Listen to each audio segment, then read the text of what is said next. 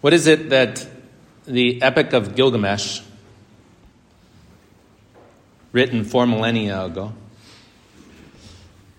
the first emperor of China in the third century BC,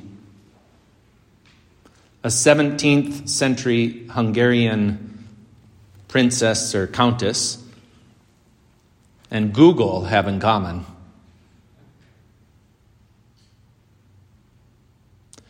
They all have a desire and a willingness to attempt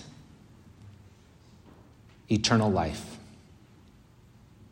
They all express a desire to live forever. Four millennia ago. And today, Google isn't the only one.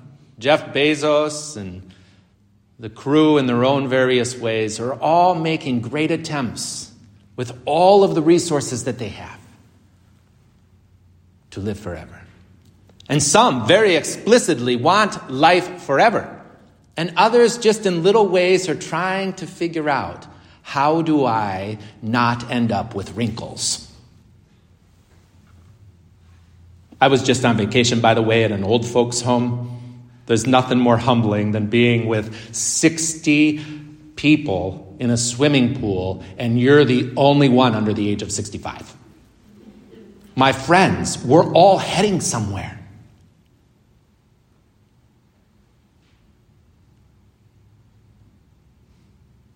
But something inside of us says, I don't want to end.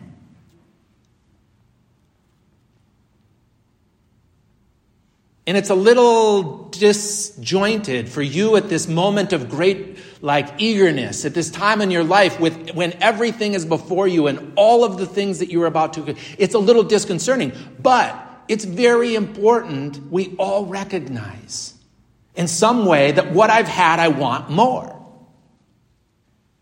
Because in that little way, maybe you've had a professor who you're like, why can't all my professors be like that?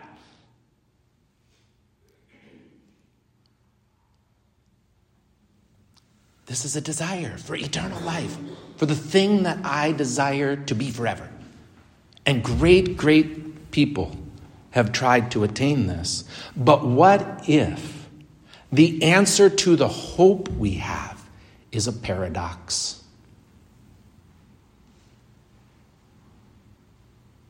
What if the only way to answer the desire for eternal life is actually to die?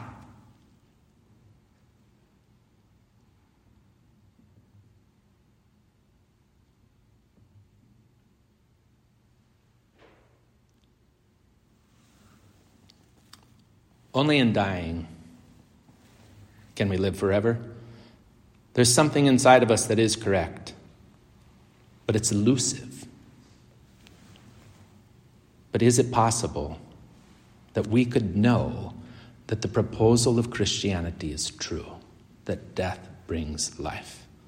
For Jesus Christ, eternal life became possible. Eternal life, though, understood as glimpsing God forever.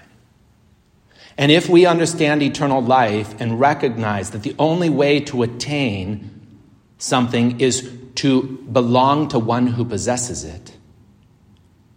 Right? That's why you want that professor to be the next professor. That's why you start taking the classes that that professor is teaching. Because you realize I need to attach myself to a place in which it's happening. And so we need to attach ourselves to the eternal, to the one who lives forever. And Jesus Christ came to the world in a moment and said, The hope that is in you is possible. But his life reflects it's a paradox. It's in death that we begin to attain that. And so we look for the moments in which we can see the glimpses of him. The glimpses of something we say, that's it. That's what I want. Because this allows us then to die to whatever it is that we have been thinking or wanting or desiring and to follow the deeper thing. And this is why the gospel keeps saying that those who are strong miss him. It's the weak who see him. It's those who surrender that follow him. And so for us too. We long for God eternally, and this is possible, but it's not because of us, it's because of Him. And so, in little ways, maybe we don't think, oh, I want to live in heaven forever or I want to live eternally. But in little ways, when we have those moments where we can say, ah, what if I need to die to this? And it's not an end in itself. The dying to it is a beginning to look more deeply where are you, Lord? What is it that you are doing in the midst of this death, whatever that may be, little or great?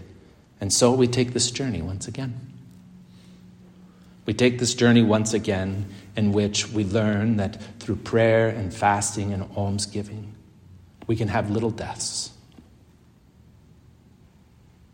But they are not the end. The end is through them do we glimpse a moment with Him.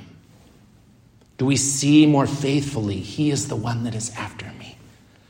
Do we recognize in surrendering and giving up that everything I actually want is already given to us?